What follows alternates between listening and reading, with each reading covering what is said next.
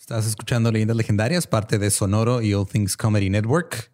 Bienvenidos a eh, el episodio 109. Eh, ahora lo dije al principio. Yeah, más fácil. Sí, es que lo acabo de, de leer ahorita. ¿Cuántas veces no lo acababas de leer ahorita y de todas se te olvidaba? Eh, no, Todas. casi siempre, o sea, era de en la mañana decía, ah, este es el que se grababa hoy, o, y Ya. este es el intro que se grababa hoy, y luego llegaba aquí bien confiado, y luego se me olvida que ya no tengo memoria a corto plazo. y sí, eh, fuera del episodio, que eh, le fue muy chido el episodio con Alex, y le damos las gracias por haber venido a darse la vuelta. De hecho, eh, pueden ir ahorita al canal de Alex y, o al podcast de Alex Fernández, en cualquier plataforma de audio, a escucharnos a nosotros. Nos entrevistó a nosotros. Osó voltear. Volteó la mesa, volteó el lugar de la mesa Sí. y nos interrogó. Así como es. agente de la CIA, que es. Nos dio es- sodium pentatol y todo. Te sentías en prefectura, ¿va? Así Sí. regañándote. Ajá. Nos hizo soltar toda la sopa.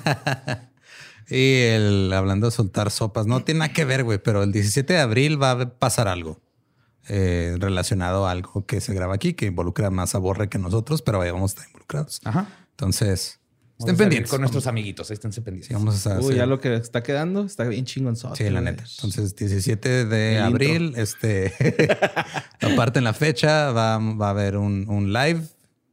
Eh, no es de leyendas, pero estamos ahí. Ajá. Así es. Para que lo vean. Si no lo quieren ver, díganle a alguien que se los piche. Para que tengan oportunidad de verlo. Ya no creo que no hay nada más que agregar, más que este tema creo que ya lo habían pedido también bastante. Sí, sí, lo mencioné desde el episodio de Ted Bundy y todo el mundo lo pedía. Y obviamente es algo crudo, pero tenía que salir, no podíamos no hablar Ay, de culerote, este animal. Sí, así que ahora sí los dejamos con el. ¿Cuál era? El 109. Mother Holy.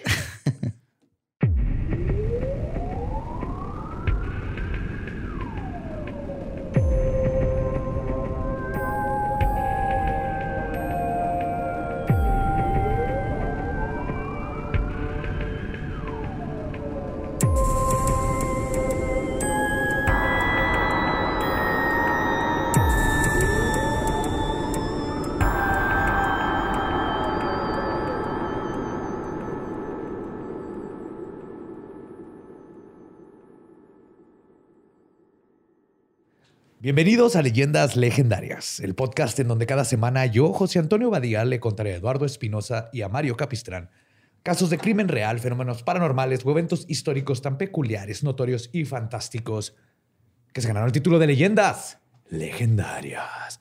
Otro miércoles, Macabroso es sí señor, a jugar y a divertirnos con Badía y Lolo, sí.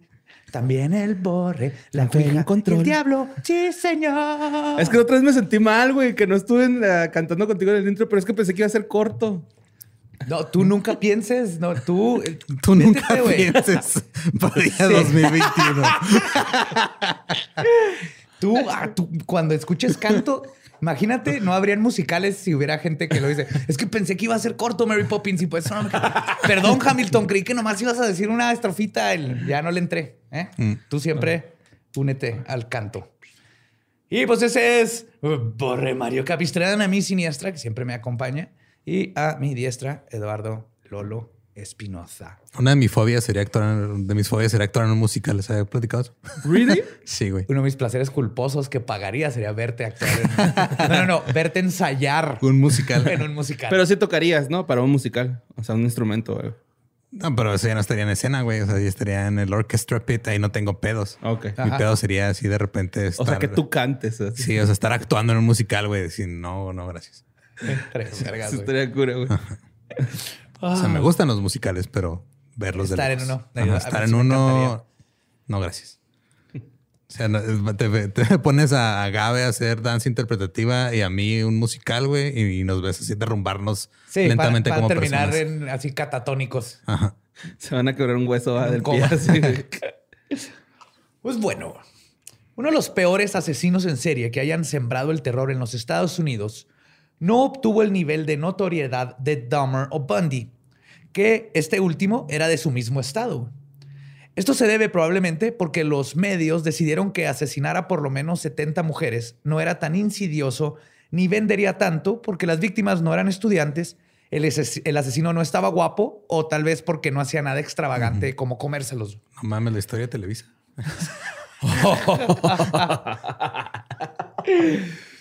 Pero hoy se conoce la historia de este monstruo y sus espantosos crímenes, que duraron por lo menos 20 años. Hoy les voy a contar la historia del Green River Killer, Gary Ridgway. Gary Ridgway. Esa sí no le sigas la rola. No. No, mames. Ahí apenas iba a Gary Sí, no, Ridgway no, no se merece un No hay que hacerle jingles a los asesinos en No. serie, por favor, güey. Gary Leon Ridgway nació el 18 de febrero de 1949 en la ciudad de Salt Lake, en Utah, en los Estados Unidos. Uh, mormón. Sí, pues, pero no. Ok. Ajá, no terminó mormón. Su padre, Thomas Ridgway, era descrito como un hombre pasivo y trabajaba de conductor de camiones. También era conocido porque constantemente se quejaba de las prostitutas que veía alrededor de la autopista 99, conocida como el Pacific Highway, en un área específica que se conocía como The Strip, que era el área de su ruta que hacía al recorrer. Qué era- raro que un camionero se esté quejando de que haya Sí. sexo servidor. Y era constante, güey. O sea, estaba el Ajá. Gary de seis años y él, mira, las prostitutas son eh, la decadencia de la civilización y constantemente, güey. La madre de Gary, Mary, era una mujer autoritaria y castrante que trabajaba en ventas. En el trabajo era respetada y admirada. En la casa, su hijo, que era un chiple hijo de mami, constantemente le temía y hacía todo por quedar bien con sus estrictas instrucciones. Pero esto no era fácil. Gary era un niño tímido que tenía problemas de memoria, dislexia y múltiples alergias.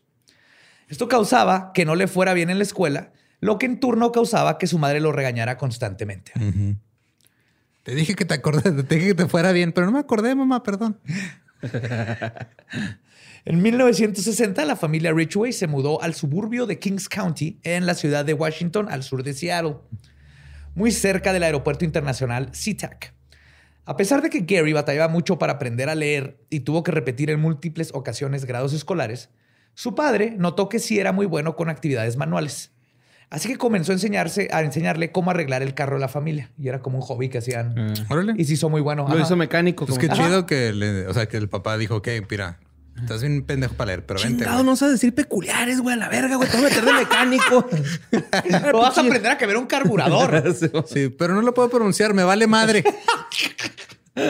Un carbura, carbura, Carburador. anemone, ane- Carma- carminador. ¿eh?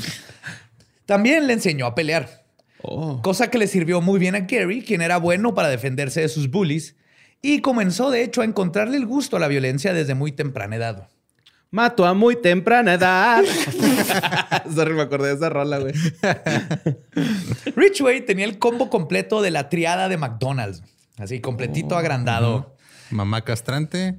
Eh, comenzó a mostrar los típicos síntomas de un posible asesino en serie desde niño. Sufría de neuresis casi hasta la adolescencia, hasta sus 15, 16 Se años. meaba ahí. Se hacía Sí. pipí en la cama.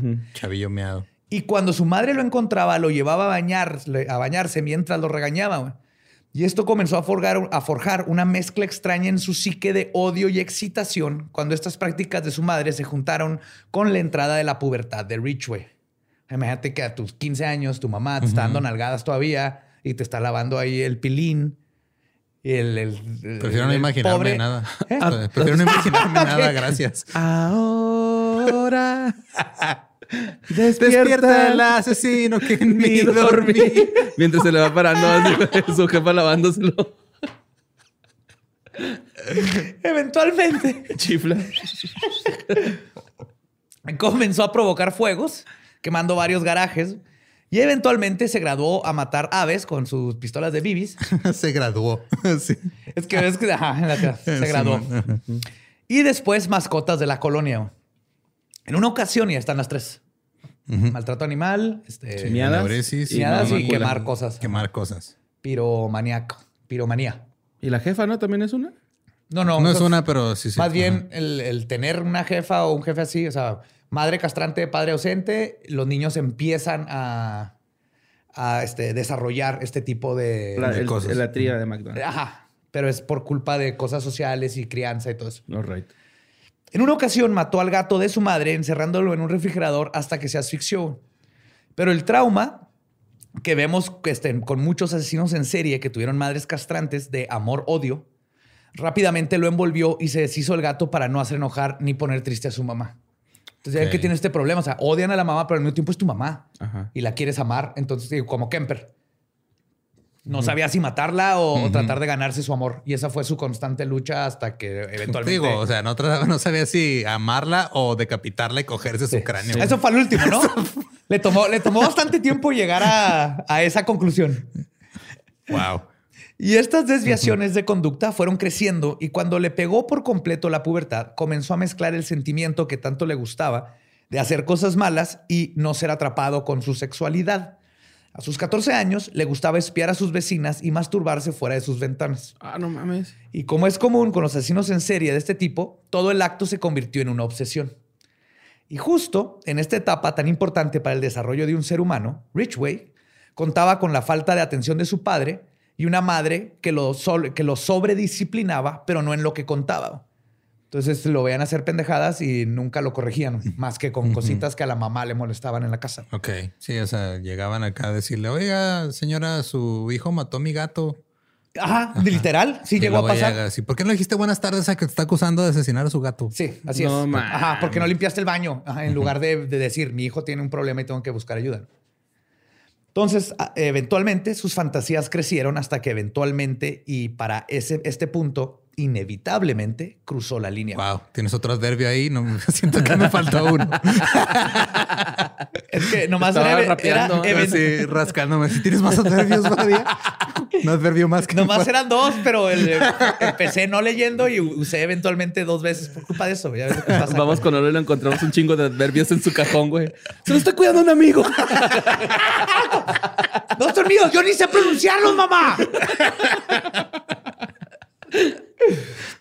Los únicos pasatiempos que tenía Ridgway era ir de pesca y explorar el bosque alrededor de su casa. Comenzó a cargar un pequeño cuchillo de cacería negro con el que hacía sus expediciones. A sus 15 años se topó un niño de 6 años que estaba vestido de vaquero ahí en la colonia. Ok. Lo convenció de que lo acompañara al bosque a construir un fuerte y el pequeño lo siguió. Una vez que Ridgway había llevado al pequeño vaquero a una zona del bosque que conocía bien, lo tomó del brazo, lo tiró al piso y comenzó a apuñalarlo en repetidas ocasiones, perforándole uno de los riñones. Después de esto, Ridgway se levantó y dijo mientras se reía, y cito, siempre había querido saber lo que se sentiría matar a alguien, Ok.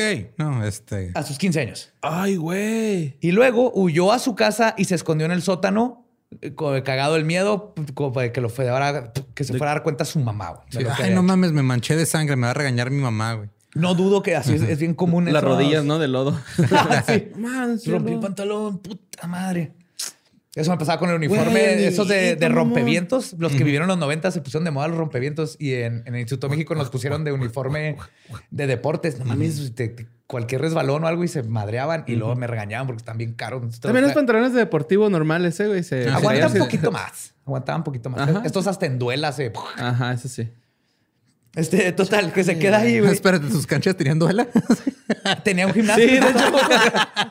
Nomás en ¿Tenía el gimnasio. gimnasio? Sí, tiene una un cancha de básquet Donde están los el túneles patio. que llevan al seminario. Uh. No mames, güey. Sí, señor.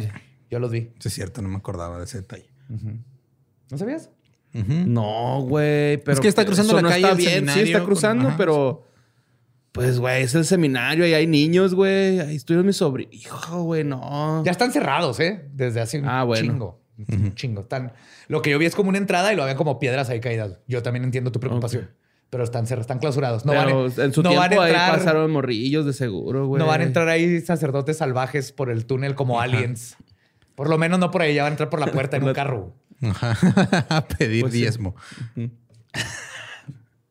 Ah, pues total que dejó ahí al vaquerito desangrándose en el bosque. Por suerte, un profesor de primaria que estaba por el área escuchó los gritos de dolor del menor y logró encontrarlo y llevarlo a un hospital a tiempo para que lo salvaran. Ay, yes, güey. Sí. El vaquerito, güey.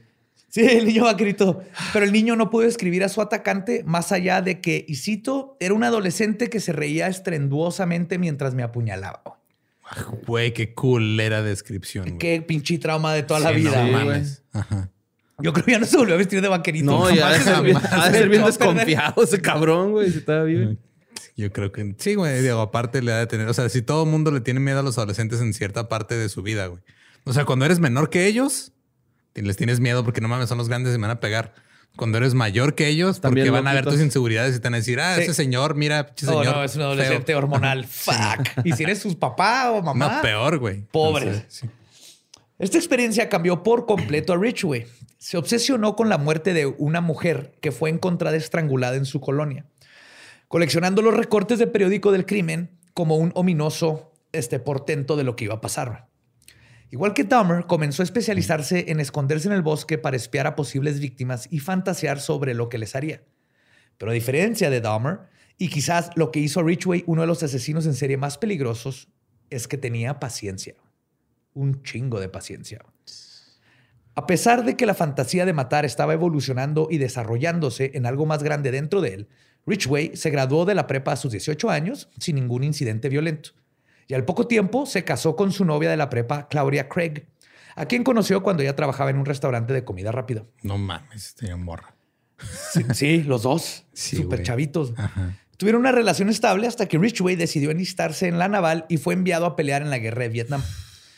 Como es común, la vida militar le hizo bien a Ridgway y sí le tocó participar en varias ta- batallas.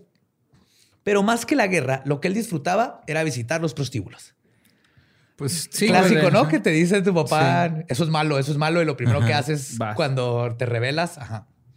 Sus visitas con prostitutas eran casi compulsivas y eventualmente contrajo gonorrea en dos ocasiones. Wow. Esto hizo- Gonorrea doble, güey. Sí, Como- se lo curaron y, Y lo otra otra vez. Gonorrea, parce. Esto hizo que Ridgway odiara a las prostitutas diciendo que era culpa de ellas por ser impuras. Claro. Y, Sí, y luego continuó yendo con ellas y teniendo sexo sin protección. Es que este güey las enamoraba, güey, ¿no? Para tener así sexo gratis, güey. Ah, sí, claro, ¿no? Llega con cupones. El güey llegaba así, neta, tengo un año queriendo sacarle a trabajar y no se deja, güey. Ah. Pero siguió visitando este, los prostíbulos hasta que terminó su tour en las Fuerzas Armadas y regresó a casa el 23 de julio de 1971. Cuando regresó a Seattle, él y Claudia, de 19 años, se mudaron a vivir con la madre de Ridgway. Obviamente las cosas no funcionaron. No mames. Pues no, güey. Claudia no soportaba la actitud déspota de su suegra y además, mientras Ridgway había estado en la guerra contra la gonorrea, ella había comenzado a ver a alguien más, güey. Pues era una chavita de 18 años, güey, Sí, que la dejaron ajá. sola años, Classic shit. Sí. Así que en septiembre de ese año se divorciaron. Ridgway reaccionó echándole la culpa a Claudia y visitando el lugar que más odiaba, The Strip, a visitar a las prostitutas. Ok. Aplicó para convertirse en policía, pero fracasó en pasar el examen de reclutamiento y terminó trabajando para la compañía Kenworth pintando carros. Trabajo en el que duraría 30 años. Damn. Quizás no por coincidencia, la compañía Kenworth quedaba a pocos kilómetros del strip. Y Ridgway lo visitaba todos los días. En el trabajo. ¿No les pagaban bien? Pues sí, güey. Eran, los 60, güey. Ahí de acuate que todo el mundo se podía comprar una casa. Bueno, si fuera así, eres Y blanco. contrataron una, contrataron una prostituta diario, güey, también. Y tener dos hijos y medio y un perro y un cuarto. ¿Cuánto es el...? Algo así. Se robaba los billetes del- de la duela del. En el trabajo siempre fue un empleado ejemplar y un hombre decente. Si le preguntas a sus compañeros hombres, si le preguntas a sus colegas mujeres, lo describen como, y cito, alguien que detestaban por sus hábitos de tocarles la espalda baja y los hombros sin razón aparente. Despídete bien. En, mil, en, en 1972 conoció a Marcia Winslow. Comenzaron a salir y eventualmente se mudaron a vivir juntos en una pequeña casa en la colonia Maple Valley y finalmente se casaron en 1973. Ya ven esposados con Marcia. Los vecinos describían a los Ridgway como vecinos bien portados y decían que Gary siempre les sonreía y saludaba, pero que no hablaba mucho. Marcia, por su parte, describe a Gary como un adicto al sexo, que le gustaba amarrarla, aun y cuando ella no quería, le exigía sexo constantemente y la llevaba a disparar al bosque, recolectar moras y a tener sexo en lugares públicos y específicos en el bosque. Ah, cabrón. What? Sí, las llevaba así que vámonos, porque conocía el bosque, pues desde niño ahí se la vivía. Capaz sí, ahí donde afilería el morrito, ¿no, güey? O sea, en un así. palenque. De hecho, recuerden esta parte importante, No güey. Sí, vente aquí, mira, aquí nos están viendo las ardillas. Me dejas apuñalarte esa. poquito el riñón. Acá, ¿no? Esa, le puse Frumpi. Quiero que Frumpi nos vea. Frumpi. Frumpi.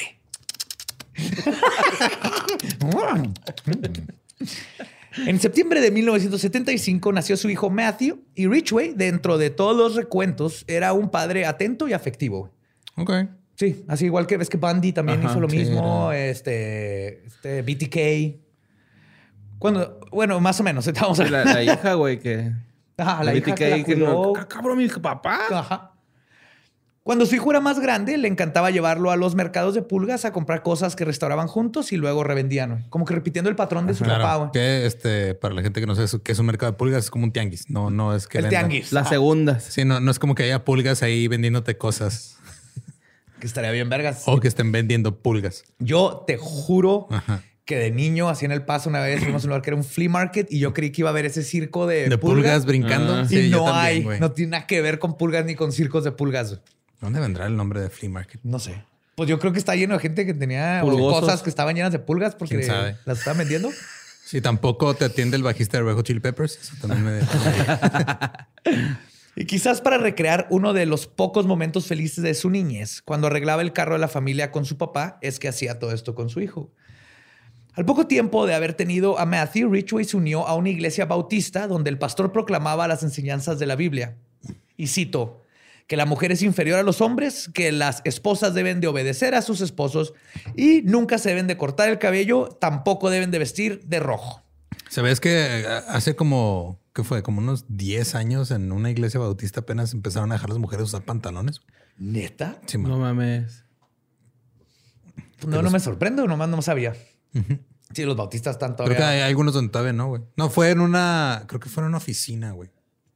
O sea, como No, que... ni siquiera en el templo. Sí, algo así, pero sí, me- lo, lo- lo vi en Twitter hace poquito. Eh, no me sorprende en lo absoluto. Es que estoy investigando un episodio de pantalones, pero Ah, bien. para otra cosa.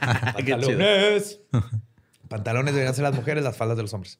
Sí. Sí. Anatomía. Ya lo hemos dicho antes, ah, si te Sí. cuelga... Déjalo- Si te cuelgan las vías urinarias, que cuelguen. Ajá. Exactamente. Bueno, pues estas. Una miadilla más y sorda. Sí, como escocés. Yo cuando uso mis faldas escocesas, para mí es lo mejor. Nomás haces. ¿Sí, mo? Yep. O así, a la brava, güey. O sea, nada más te haces poquito arriba. Bueno, te vas a salpicar poquito, güey. Te llevas unos wipes. Ok. Qué, buen, qué, Borre buen- ya estaba pensando qué buena tangente. Entonces, sí, Borre ya lo perdimos. Él ya está Sí, es- pensando ya está en diferentes que yo tengo un pedo con la orina, güey. Acá, Sí. esa madre. En es tres meses pedo. no olviden comprar el nuevo libro de Borre. 101 formas de mear con falda. O jorongo. Porque también te cubre. También te cubre.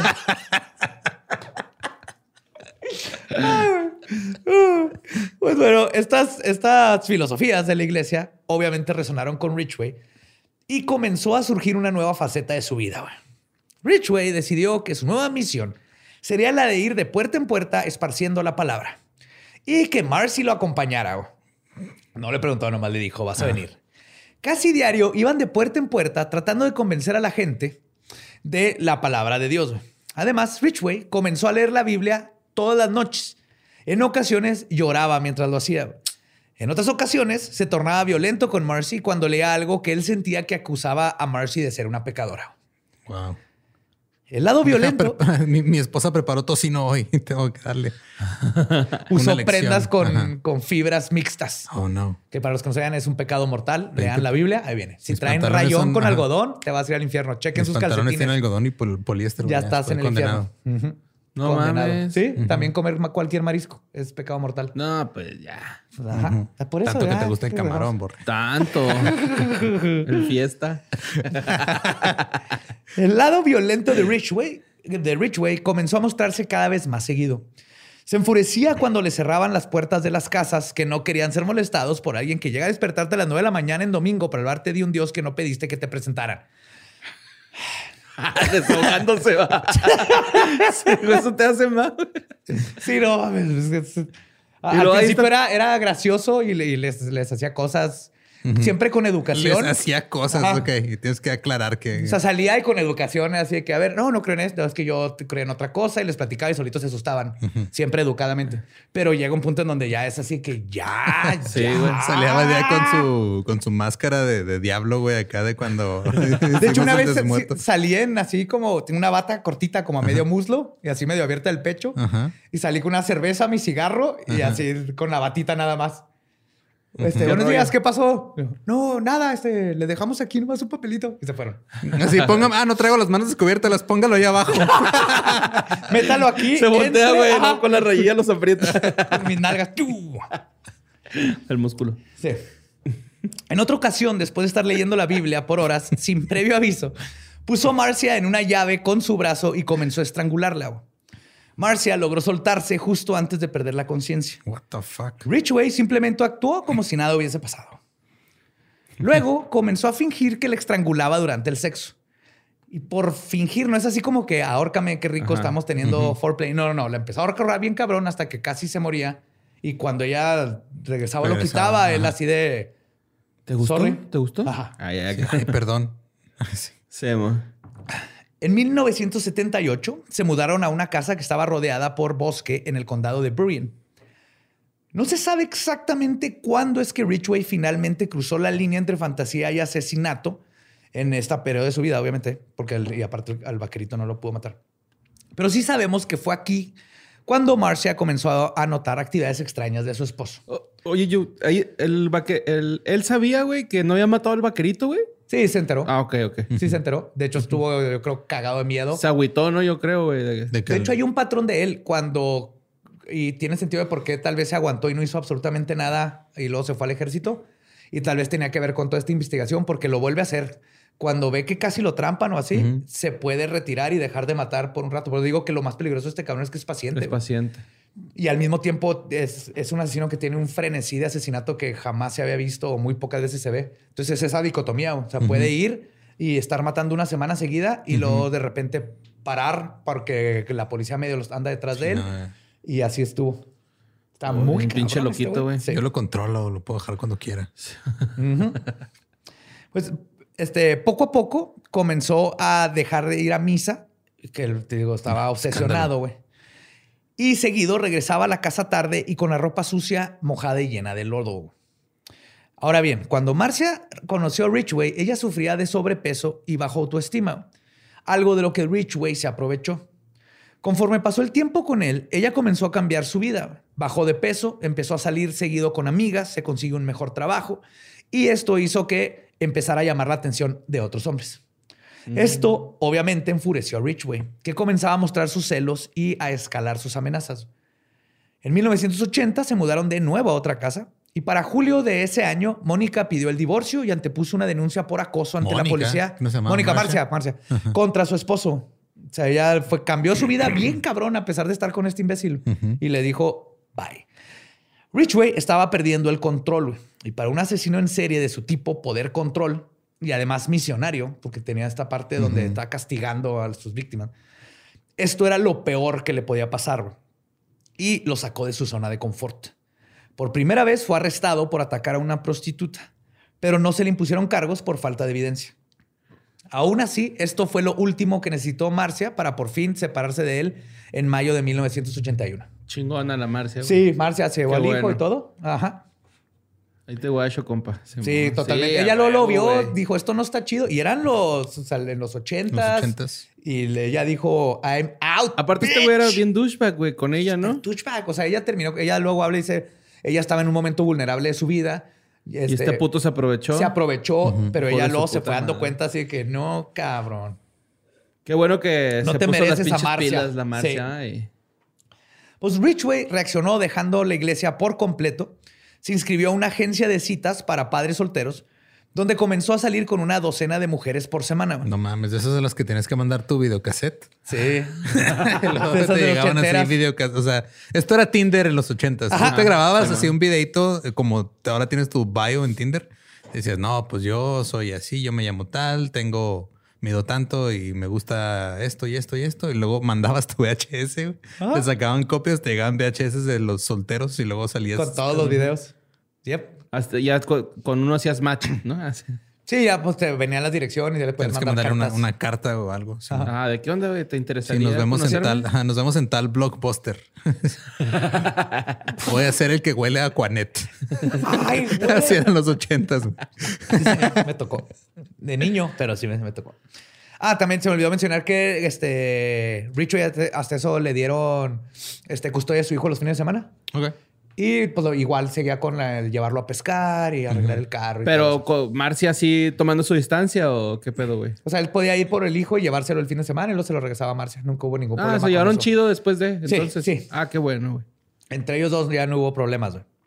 Pero entonces Richard empieza a salir con una docena de mujeres por semana a veces al mismo tiempo, güey, lo que le causó problemas, obviamente, porque de repente se topaba en la cita con, con, eh, que había hecho doble cita, güey. Pero su obsesión con mujeres y el sexo seguía encrechendo al grado de que se mudó de nuevo en noviembre del 81 a una casa ubicada a 100 metros del strip. Wow. O sea, se fue directo al pozo. Así de, de aquí voy a beber. A los seis meses de vivir en su nueva casa, fue arrestado por solicitar los servicios de una policía encubierta. Pagó una multa y salió libre, pero las autoridades no sabían que... Pagó la multa, salió libre y lo dijo, oiga, pero ya en buen plan. O sea, si va a querer la policía conmigo o no.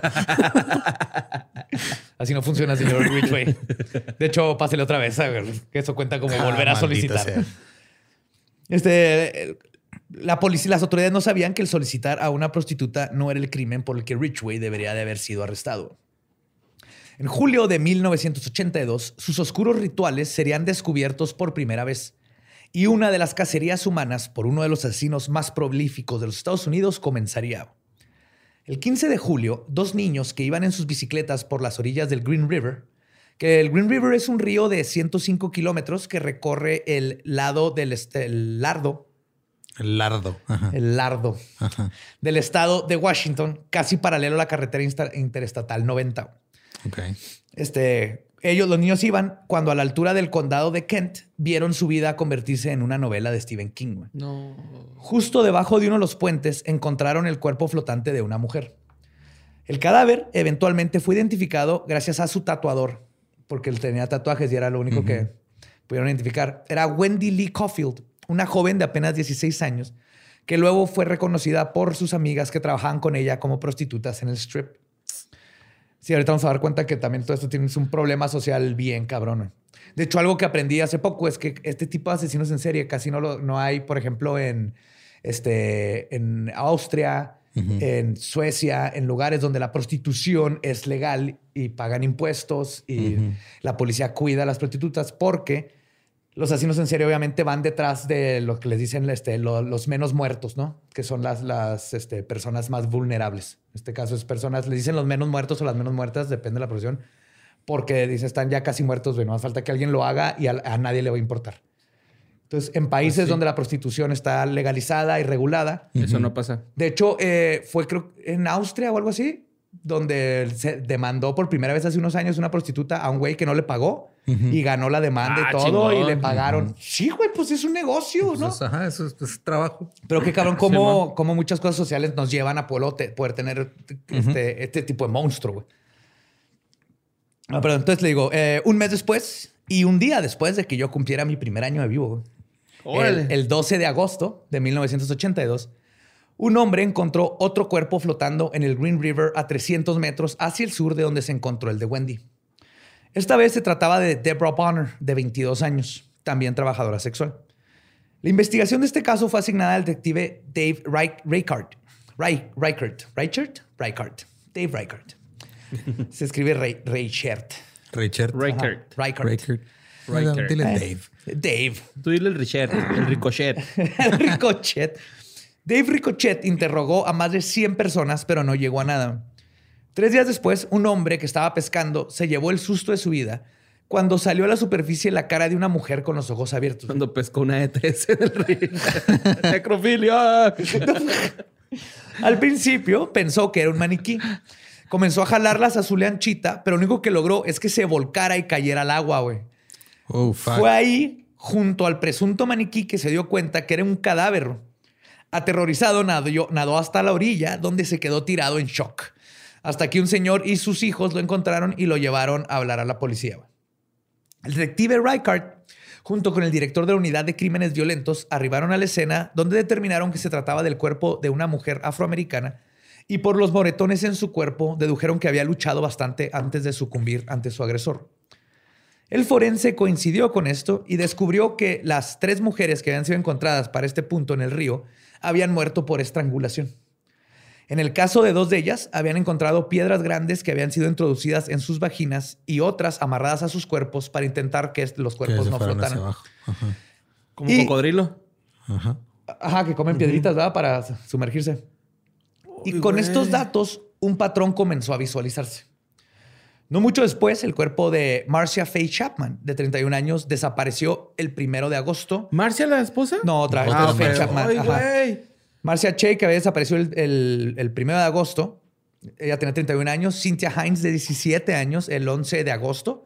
O sea, el, mi cumpleaños, que fue un día antes de que encontraran a Deborah. Opal Mills, de 16, que era amiga de Cynthia, desapareció el 12 de agosto, el mismo día que encontraron. Sí.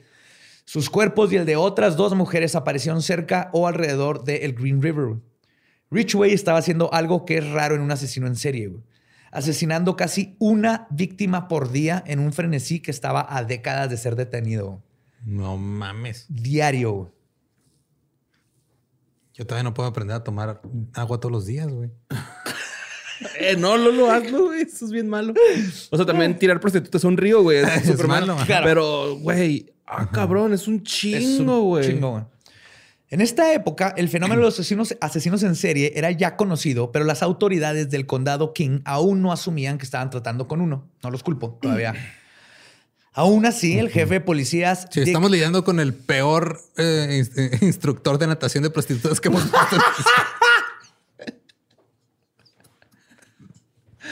Tráiganme a Peter Giri. Peter Giri. ¿Qué pedo? ¿Le sigue dando clases de natación a las prostitutas?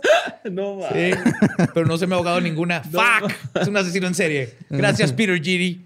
Las, golpeaba y ni a golpes entendían, güey. No mames, güey. horrible, güey. Pues, el jefe de policías, Dick Krasky, había conformado un departamento especial compuesto de 25 agentes para investigar estos casos el 16 de agosto, justo desde que se encontró el tercer cuerpo. O sea, oficialmente decían, es una en serie, pero en chinga el jefe de policías dijo, a ver, voy a hacer un, task force, esto está raro. El periódico The Seattle Times sacó un artículo donde habló de otras cinco víctimas, todas prostitutas y todas encontradas estranguladas entre el 21 de enero y el 18 de junio de ese año. No había forma de estar seguros de que todas estas víctimas estuvieran conectadas con un mismo asesino, pero Seattle comenzó a tener mucho miedo y al mismo tiempo mostrar desdén general. Porque como siempre los crímenes estaban sucediéndole a las más vulnerables y no estaban sucediendo en los suburbios.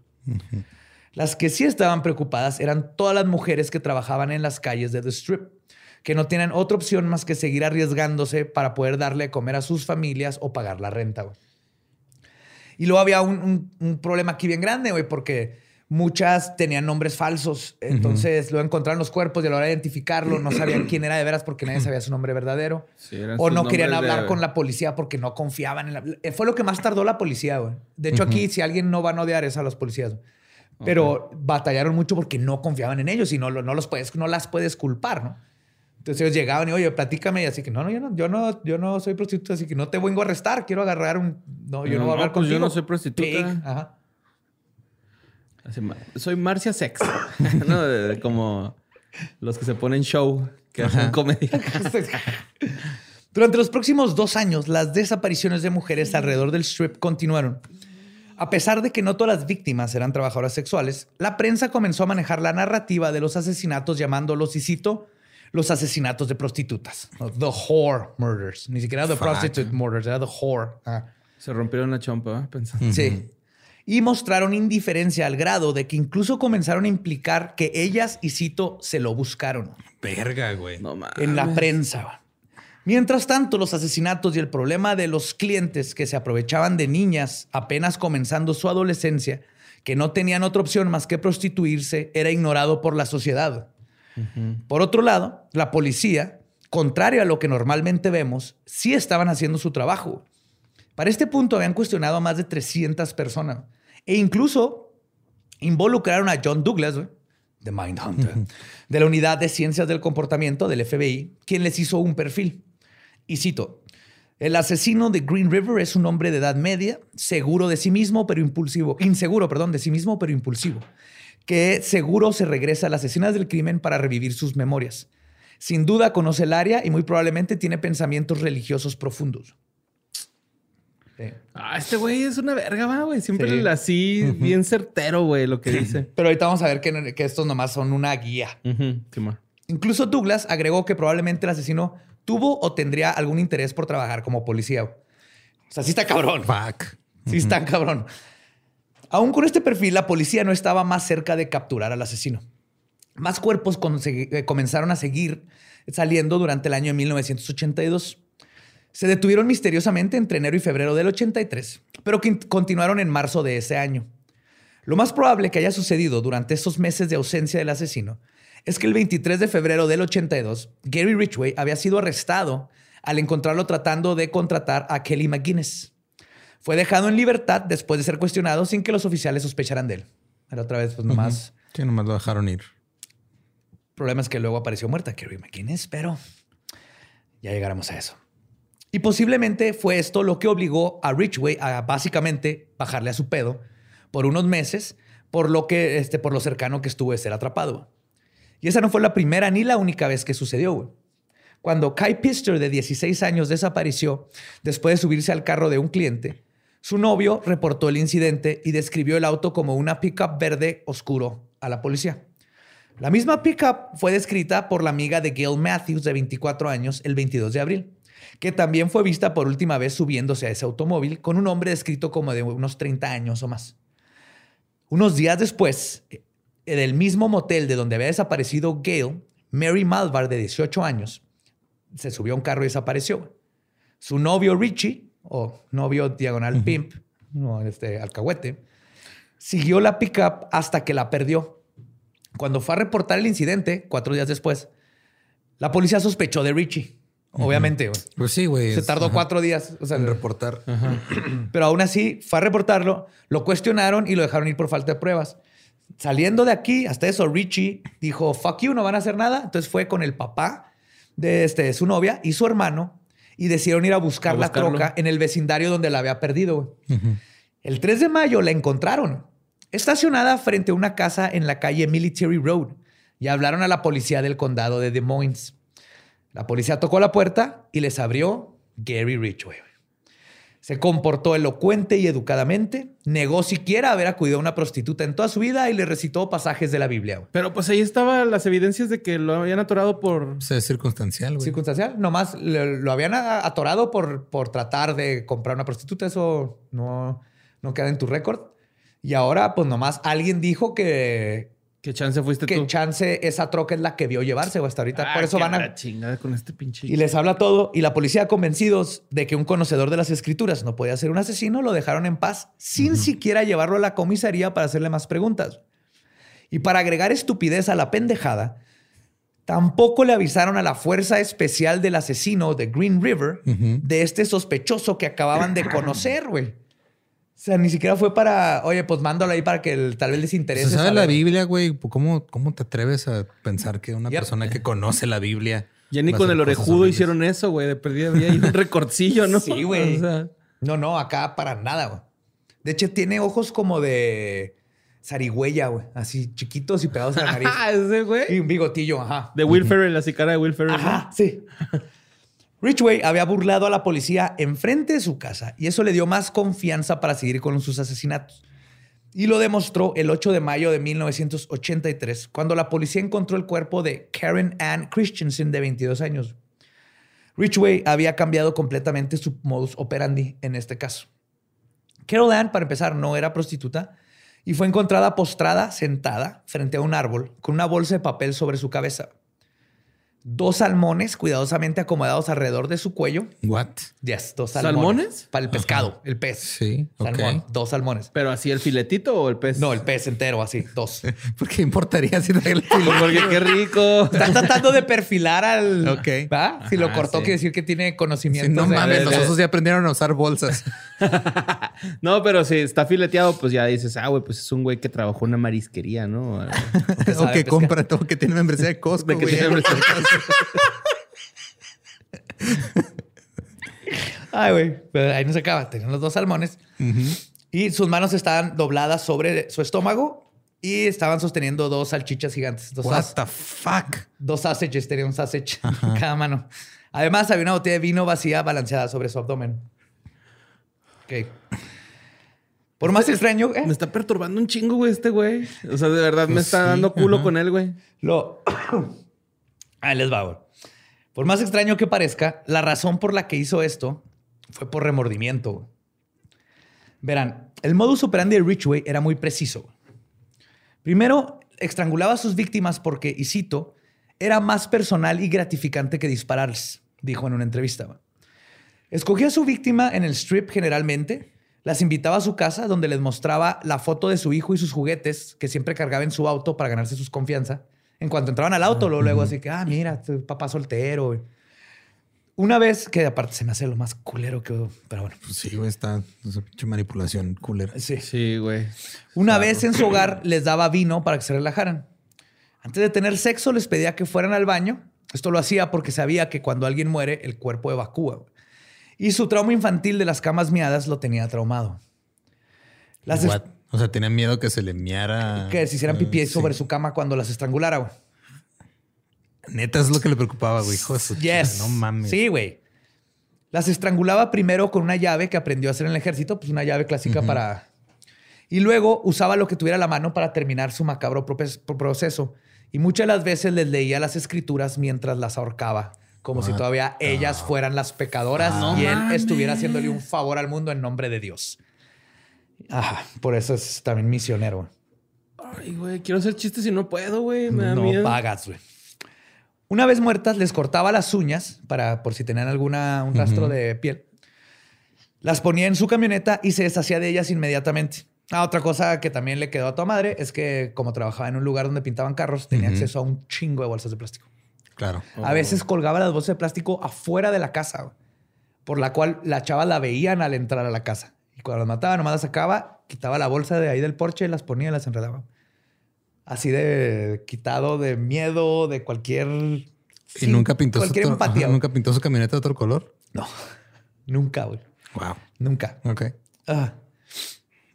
Y una vez muertas, les cortaba las uñas, las ponía en su camioneta y se, deshacía de ellas inmediatamente. Su ropa y bienes los vendía en, en este en las usadas. y en, siendo un asesino psicosexual de poder control, las dejaba en lugares donde podía visitarlas cuando quisiera, ejerciendo este poder falso que sentía. Otra forma de ejercer su poder sobre sus víctimas era regresando a las tumbas para practicar necrofilia. No sé cuántos episodios habían sin. Totalmente, güey. Yes. Sí, güey, qué pedo, este güey está. Es poder control, ajá. Es, otra forma, es una forma de sentirte en poder y en control aún después de la muerte.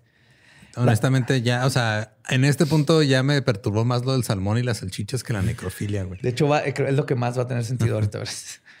Lo hizo para como distraer el modus operandi, ¿no? Parte de. Ahorita ves. Ajá. Muy bien. Estoy orgulloso de ti, Watson. Las mujeres que lo habían hecho enojar por una razón u otra eran enterradas en lugares más remotos como Isito Castigo y nunca las visitaba. Eran así como olvidadas. What? Ok. Y a diferencia de otros asesinos en serie que coleccionan trofeos de sus asesinatos, el cuerpo de la víctima era el trofeo de Richway. Entonces no tenía, nunca encontraron no encontraron nada, pero iba y, los, visitabas. Ahí estaba su trofeo. Era Regresando al caso de Karen Ann, él había hecho una amistad con ella. Pero el 3 de mayo, cuando fue a su casa, Carol le dijo que tenía prisa y se tenía que ir. Esto enfureció a Richway, quien la mató sin haberlo planeado antes. La agarró, la ahorcó y la mató. La llevó al lugar donde la posó para diferenciarla de las demás, junto con, para, para confundir a los detectives, pero para que como que él, necesitaba de que ella no es como las otras, ¿no? El salmón y las salchichas las puso para traer animales al cadáver. Y que se lo comieran. Y que se lo comieran, exactamente. Y según el mismo Richway... y, el vino para que llegara un tecatillo, ¿no? no, el vino es porque es la botella que se estaban tomando y fue como una ofrenda de, del, ah, de perdón. De hecho, está cabrón. Y cito, dijo Richway, le puse la bolsa en la cabeza, me acosté en sus piernas y lloré porque la había matado.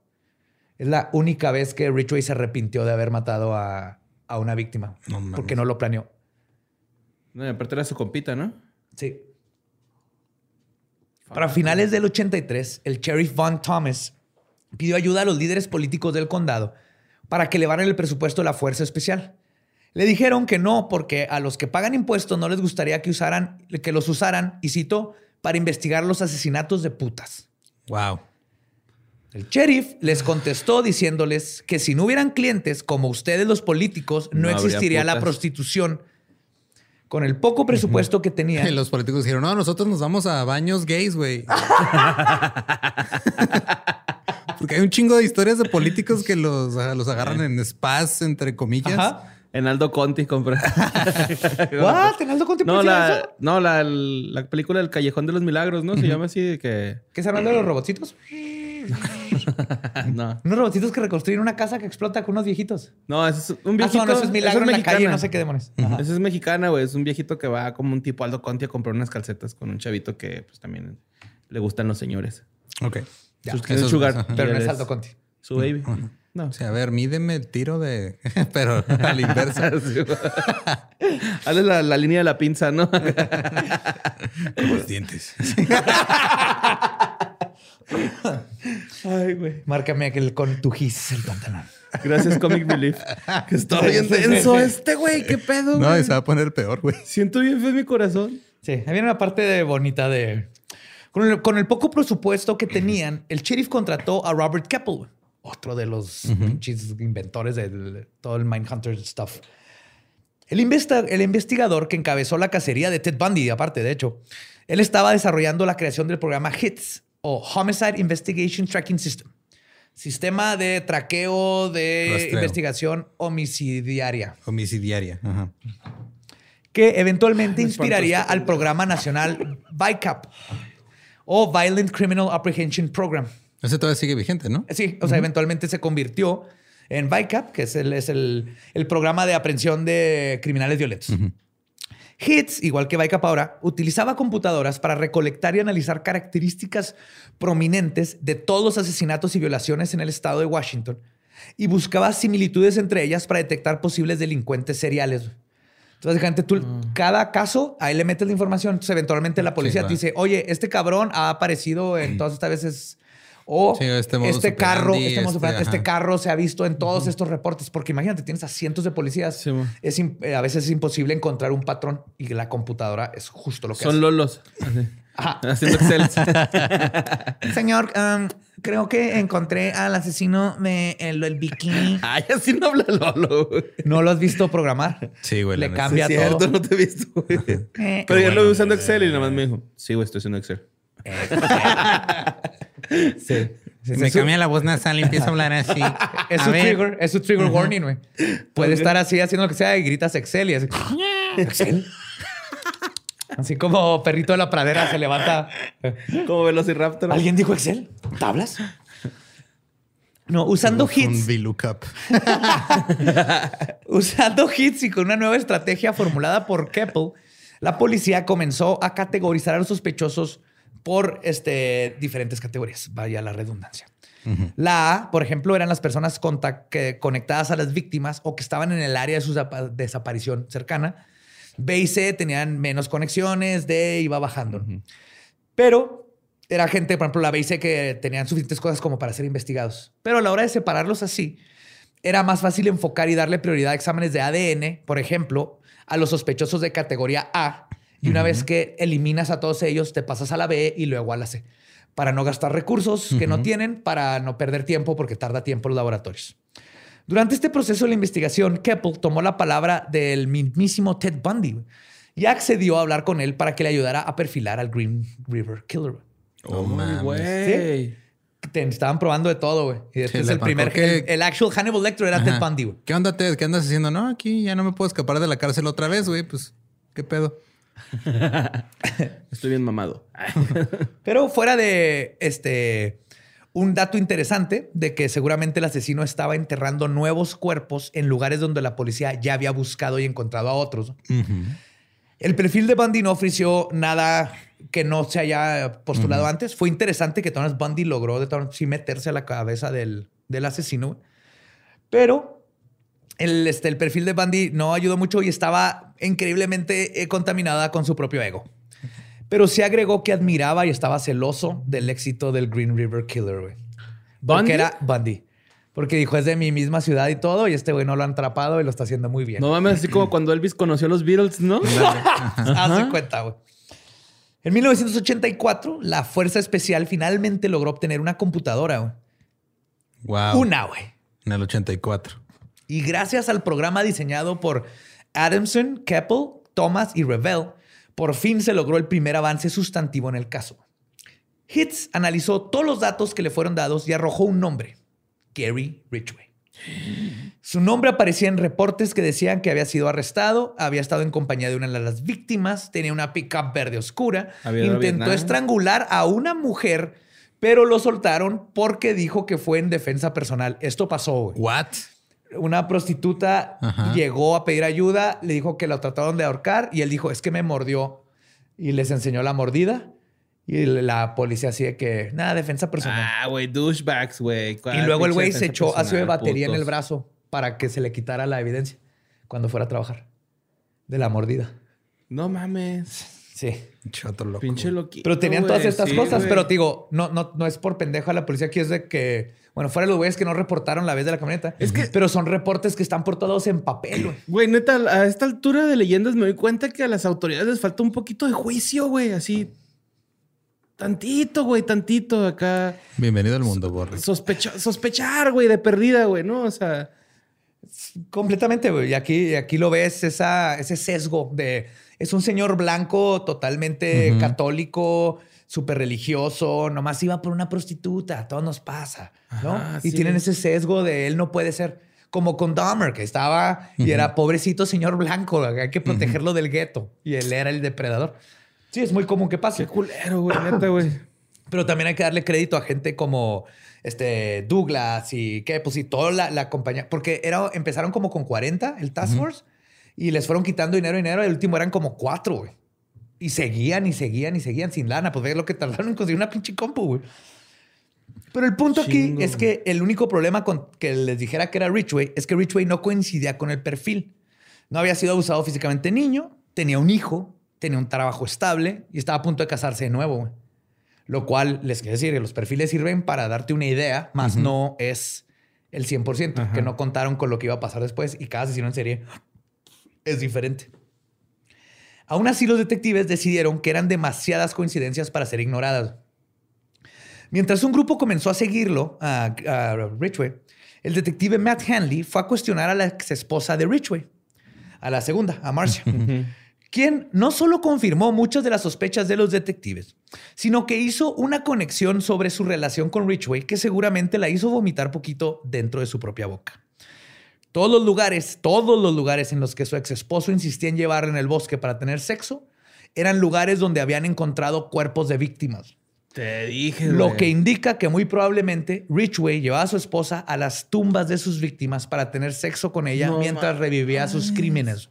Tan barato que sale el motel, güey. Pinche se pasa. no, pero es que era. yo me imagino que hasta de perrito, güey, para no ver la cara y decir aquí maté al vaquerito. Sí, él está pensando, él está reviviendo su fantasía. Sí, güey, sí, me cae. Y cuando ya no tenía. Cuando este empieza con lo de la necrofilia y todo eso, ya no tenía con quién ir y revivir esto. Entonces Richway fue arrestado. Su casa fue investigada, pero no se encontró nada que lo conectara con los crímenes. Durante su interrogación se mantuvo firme y calmado e incluso pasó una prueba con detector de, mentiras. Porque es un psicópata, güey. Él no le, no le afecta en lo absoluto, Que eso cambia, tu, detecta tus niveles de estrés. Entonces tú le dices, ¿la mataste? No, es lo mismo que decirle, ¿te amas Richway? Sí, o sea, no tienen este, estos niveles de estrés por, por la misma sociopatía. Lo único que lo conectaba con los crímenes físicamente eran pedazos de pintura para auto seca que fue encontrada que correspondían con pedazos de la misma pintura que se encontraron en varias víctimas del crimen. Pero pues, era pintura blanca, güey, no era como que tiene ADN. Tomaron muestras de su saliva y cabello y lo dejaron ir. El sheriff decidió no ponerle cargos esta vez porque estaba seguro que en la corte no iban a poder ganar. Y si él salía inocente y luego lo volvían a agarrar de a de veras, podría, ya no lo podrías enjuiciar por los mismos crímenes. No hay poder más grande Dijeron, vamos a esperarnos hasta que tengamos algo más congruente. Más pruebas. Richway se salvó de nuevo. Su nueva esposa, Judy Lynch, quien nunca le creyó nada a la policía y solo dijo que si le, se le hizo raro que un día desapareció el tapete de la sala, güey.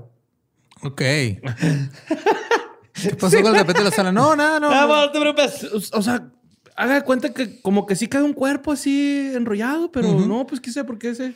No, es que era de oso, igual no estaba bien muerto el oso, se levantó y se fue. Olió salmón ahí, dijo. Y le llegó el rumor de que había salmón y salmón y salsa. Sí, Dijo, ahí, vengo. Ay, güey, este episodio ah, está... sí, está bien cabrón. Y de hecho, este, se me olvidó mencionar una parte muy importante. Una de las veces que fue a volver a tener sexo con uno de los cuerpos, su hijo está dormido en la camioneta a 10 metros de distancia. No, güey. A ver. Y otra de las veces llegó, subió a una chava ahí del strip con el hijo en el carro. Se fue así como que, ahí venimos, hijo. Regresó sin ella, la había estrangulado y matado. Y cuando el hijo le preguntó, ¿dónde quedó la, muchacha de la pared? Algo así le dijo. El hijo este, se fue a su casa, mijo. Y se fueron. No, güey. Así, de cabrón, no le importaba. Y le preguntaron, si tu hijo te hubiera descubierto, ¿hubieras matado? Dijo, no sé. Creo que sí. Verga, no mames, qué pedo. Sí. Así, no, no, pinche Richway. Por eso les digo que es lo peor y no tiene la notoriedad que muchos otros porque no es, no es flashy, güey. No, pero es un hijo de puta, güey. Completamente, güey. Digo que fue arrestado no, y lo dejaron ir porque no querían echar a perder. Entonces Richway se salvó de nuevo, güey. Y pasa lo de la esposa. Este, esta vez se mudan otra vez en el 88 a una casa en el condado de Des Moines, eh, donde Richway se convirtió en el autonombrado zar de las prostitutas. estaba obsesionado, estaba preocupado.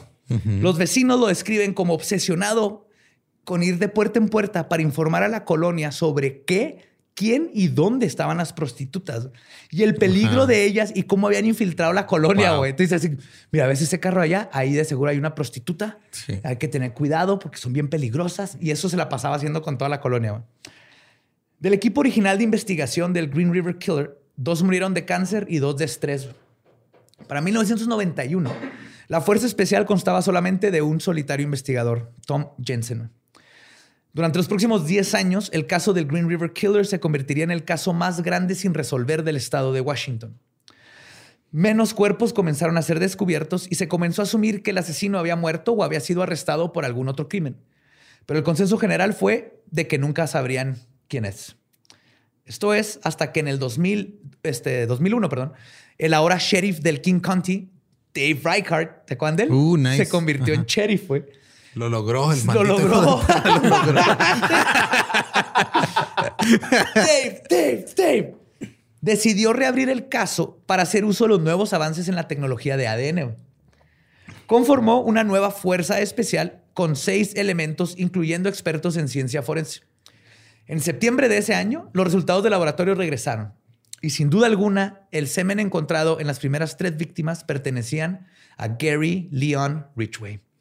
El Green River Killer, ahora de 52 años para este tiempo, fue arrestado en el estacionamiento de la planta donde seguía trabajando sin oponer resistencia.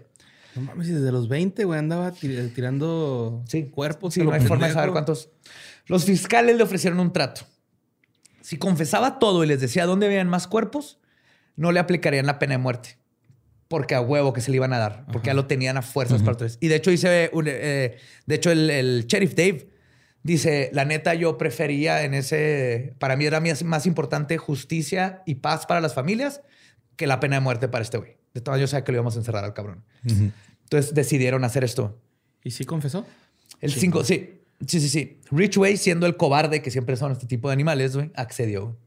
El 5 de noviembre del 2003, después de haber llevado a la policía a encontrar más restos, se pronunció culpable de 42 de los 48 asesinatos que se le implicaban, pero confesó a 71 y además admitió en varias ocasiones que varios nunca serán encontrados porque eran de él.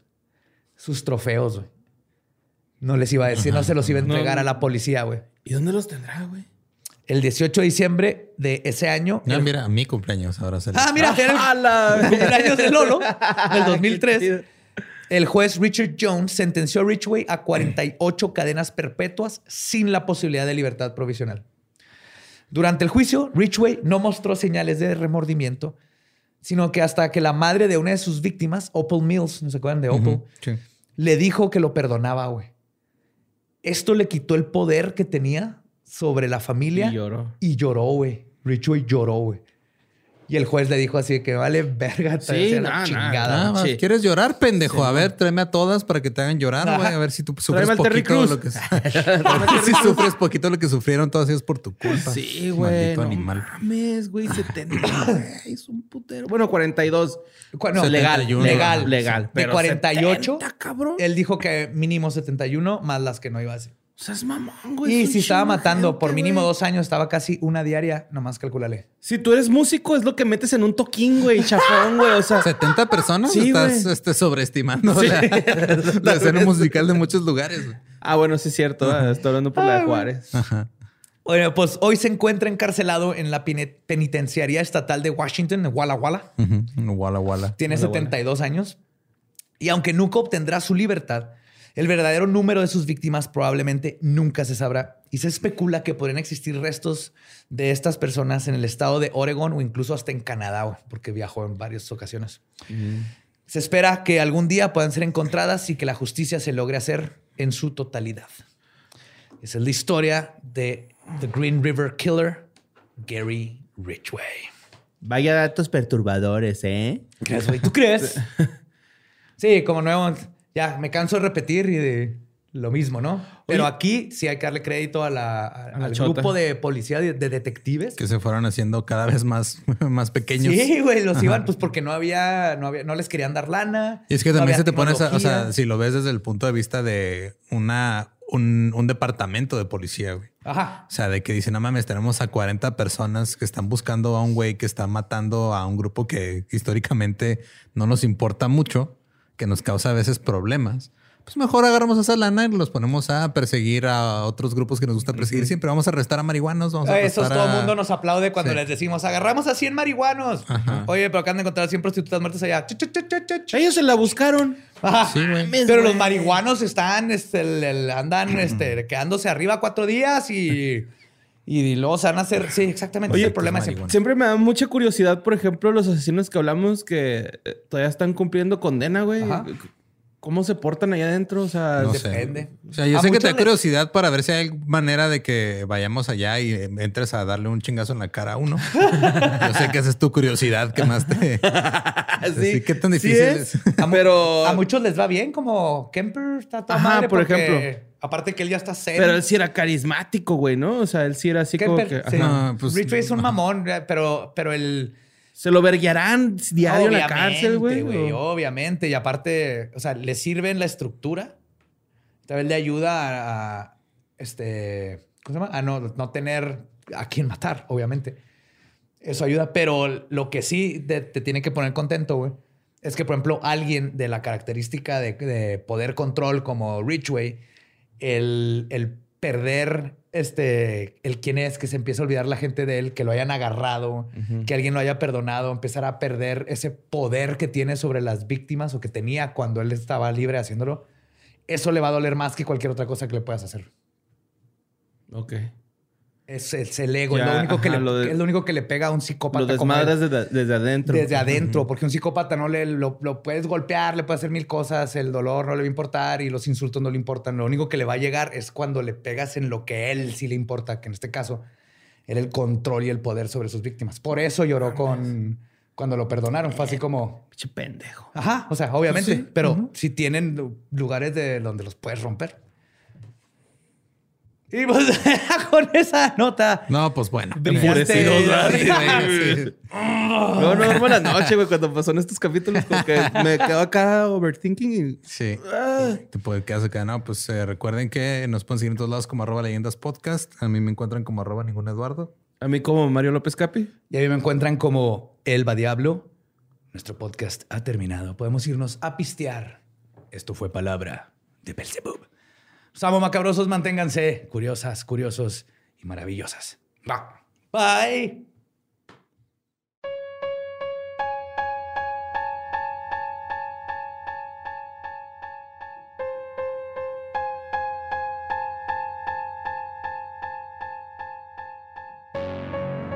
Y ese fue The Green River Killer, Gary fucking motherfucker Ridgway.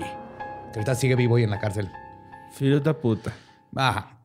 Y si quieren saber más datos interesantes, recuerden que en el Patreon tenemos el lo que no quedó dentro del podcast. Entonces sí. Sí, hay extras ahí. De hecho, justo este en el episodio pasado, en el de la bruja de Bell, este, había gente diciéndonos, ah, sí, este, eh, hay una película. Y dije, sí, sí, es cierto, si hablamos de la película, no me acordé que había sido para el, exclusivo. Dije, ah, mira, lo mismo. perdón.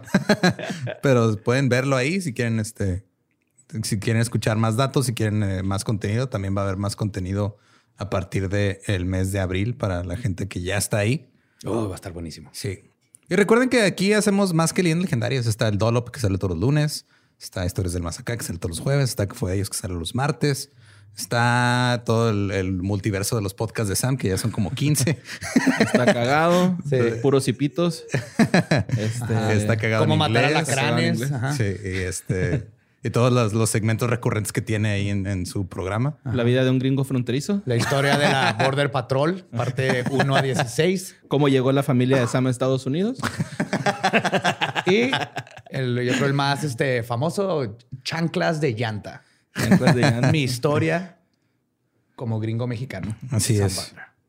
Y este, pues, mira, aquí hemos hablado ya varias veces de cómo las autoridades la cagan en, partes del proceso. Ajá. Pero creo que no había leído de una tan fea, güey, en, traté de hacer así reciente memoria y neta no me acuerdo de ninguna de lo que pasó en Veracruz, güey. Se mega mamaron, güey. Si no saben de qué estoy hablando, o sea, agarraron los restos de una persona literal en una bolsa y los entregaron. ¿Cómo? Una bolsa de basura. Ajá. O sea, espérate. Ah, no, yo. No, o sea, el cuerpo no estaba en una bolsa de basura. O sea, sí los entregaron. wow. No, el Oxxo, ¿no? Yo te, no, el otro fue en Tulum, ya me acordé. Sí. Eh, justicia para Victoria. Sí, no, Lo, de, lo de Victoria es otra cosa. Sí, de hecho, eh, o sea, digo, la policía de por sí tiene mala fama y luego intentan ayudarse diciendo que se murió una mujer cuando la estaban matando. O sea, no mames. Sí, claro. Y también tiene mucho que ver que no hay buen entrenamiento ni dinero. Mira, mientras en México sea carrera ser político y no ser policía, vamos a seguir teniendo estos problemas porque no están entrenados y no ganan bien dinero. Y está, bien feo. Sí, no, el, no, lo que yo estaba diciendo de lo de Veracruz fue porque está neta se mamaron. O sea, reportaron una persona desaparecida, ¿no? Entonces pues, la encontraron y le entregaron los restos a la familia en una bolsa de basura, güey. Así, una bolsa negra de basura. Oh my God.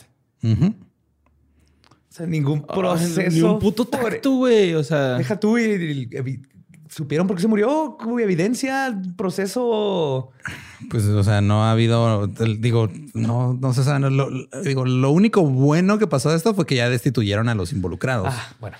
Qué bonito las redes sociales, neta. Eh, estas cosas yo creo pasaban un chingo más, pero nadie se enteraba y nomás hacían pendejos. Y ahorita, gracias a las redes sociales y que todo el mundo graba y que la gente muestra que está emputada, ya se están haciendo cosas como despedir a pendejos como estos y como los de Tulum. Sí, están en el bote. Pero sí, o sea. Ojalá les digan el bote. Por eso, joven. Por eso está aquí. Por eso. Sí, porque digo, según la ley, pues te tienen que entregar los restos de acuerdo a las tradiciones y costumbres. Y, como hay un manejo, un protocolario de los restos humanos, y estos no nos llegan a una pinche bolsa. es que. Creo sentido común, güey. Es lo que iba a decir. Creo que no necesitas un protocolo para saber que no le entregas a alguien a su ser querido en una bolsa de basura. Güey. No es su gato que atropellaste sin querer y vas a ir a pedirle perdón al vecino y pues lo llevas en una bolsa de basura para. No, no, no. Es, una persona. Sí, mira, en sí la. No mames. O sea, la, fiscal de Veracruz dijo, ok, la cagamos, este, reconocemos que fue una violación de los derechos humanos entregar a los restos del, fallecido en, en, bolsas de plástico y luego ya destituyeron al, al que lo hizo. Pero aquí me intriga el plural de bolsas. ¿Venía en pedazos? ¿Lo encontraron en pedazos o lo cortaron en pedazos para porque no cabía completo en una bolsa de basura? Pues mira, en la, o sea, digo, también la, hay una foto nomás donde se ve una bolsa de basura y la señora ahí recibiéndola y está en la verga. O sea, no, no les recomiendo. Si es que en la presentación en la que sea, güey. No, no, no. Sí. No, está en ojete, güey. Está en hojaldra, está inhumano. no puedo creer. No, güey. No. Ay, México. Sí. Ay, aparte, o sea, las bolsas ni siquiera estaban amarradas ni nada. O sea, no, no. Sí, se metieron restos humanos en una bolsa negra, se los llevaron a. Aparte de, los protocolos de higiene y todo eso. ¡Wow! Entonces, este. Hasta me dieron agruras, güey. no es una, no, es una buena semana para verte, para atravesarte a las autoridades. Nunca es una buena semana para atravesarte a las autoridades, pero ahora nos estamos dando cuenta del por qué. O sea, son dos, son dos casos diferentes, pero que este, en lugares diferentes, pero que revelan la ineptitud en, todos los niveles. Sea, qué bueno que vea a alguien tomando fotos. Sí. Y pues ya, sí, digo, no, no, nomás era. Con eso tenemos. Sí, güey. Sigan grabando, graben todo. De hecho, si todos tuviéramos camaritas que cada vez son más baratas de la en los carros, también ayudaría un chorro a bajar corrupción y todas las mamadas con las que vivimos. Porque en México es, como normal muchas cosas que hace la policía que no deberían de ser. Como pararte nomás porque sí y luego buscar preguntarte. Revisarte nada más porque sí. Como subir a gente en trocas, güey. Cuando un policía te arresta, es su responsabilidad, tu seguridad. Es, yo creo, el único país en el mundo donde te suben. No creo que sea el único, pero creo que es de los que se dice. El único primermundista. Eh, que, está aspirando a primer mundo que hace esas cosas, tal vez. O sea, no puedes poner a alguien en la. Es, más, es ilegal en que la, te pueden multar por traer a personas en la caja de la troca o niños, pero los policías ahí meten a gente esposada, güey. Mete que choquen, se volque se vuelque. Se vuelque. Se esté quemando y no puede Sí, pero son esas cosas que como que estamos entrenados a que eso es normal. No es normal. Y luego está en gacho que te suban a la troca, güey, y vayan al Oxxo que está por tu casa y ahí te ven todos tus vecinos amarrados a la pinche troca y te saludan todavía los pendejos. Dicen. Dicen. Sí, dicen que es culero que te pase eso, ¿no? Ah, antes eran las trocas, pero tenían el... la, camper. la, camper. La camper. la camper! estaba cubierta con un techo de metal. Pero creo que lo de las campers era más de acá del norte, güey. Eso no, era, no, por eso aquí en Juárez, es lo que a decir, aquí en Juárez eran así las campers. Y luego, una vez que nos metieron por un rave, estaba tan caliente adentro, y eso que era noche, pero era en verano, se le derritieron los viniles al DJ. Habíamos como 20 personas ahí Estuvimos como dos horas. Y luego le la Pues que la gente tuvo que empezar a mear en la puerta, güey, porque teníamos dos horas ahí, no, no se movían. Se le derritieron los vinilos y luego aparte empezaban a manejar y se, se, notaba cómo le daban a los topes y así. no, no traes cinto de... Sí, nomás por chingar y digo, las autoridades se supone que no están ahí, no más para chingar al ciudadano. O sea, en Estados Unidos han visto, ¿no? Cómo te ponen la mano en la cabeza para meterte y todo el mundo dice, ah, sí, claro, pero, ¿por qué hacen pero si eres blanco nada más. Eh, bueno, claro, pero viene, viene dentro del protocolo. Porque una vez que lo traes, ya es tu responsabilidad y si le pasa algo, te, se supone. Mira. Ajá. Problemas con las autoridades, creo que nos hemos dado cuenta que hay un chingo en todos lados. Entonces. Nomás no entiendo que no hay el protocolo de no trocas, no trocas. Y graben todo, graben todo. Sí, no, o sea, güey, también el respetar los protocolos que ya tienen ahí puestos. O sea, entregarle los restos de un familiar a alguien en bolsas de plástico, neta. No sé, está bien de verga, güey. Sí, eso está bien culero, güey. Y si usted va escuchando este podcast en una patrulla, dígale al oficial pues le haga paro, ¿no? Que, que tu seguridad es su responsabilidad, ahora que te tiene bajo custodia. Y nos escuchamos el próximo miércoles macabroso. Bye, Chota, si nos estás escuchando.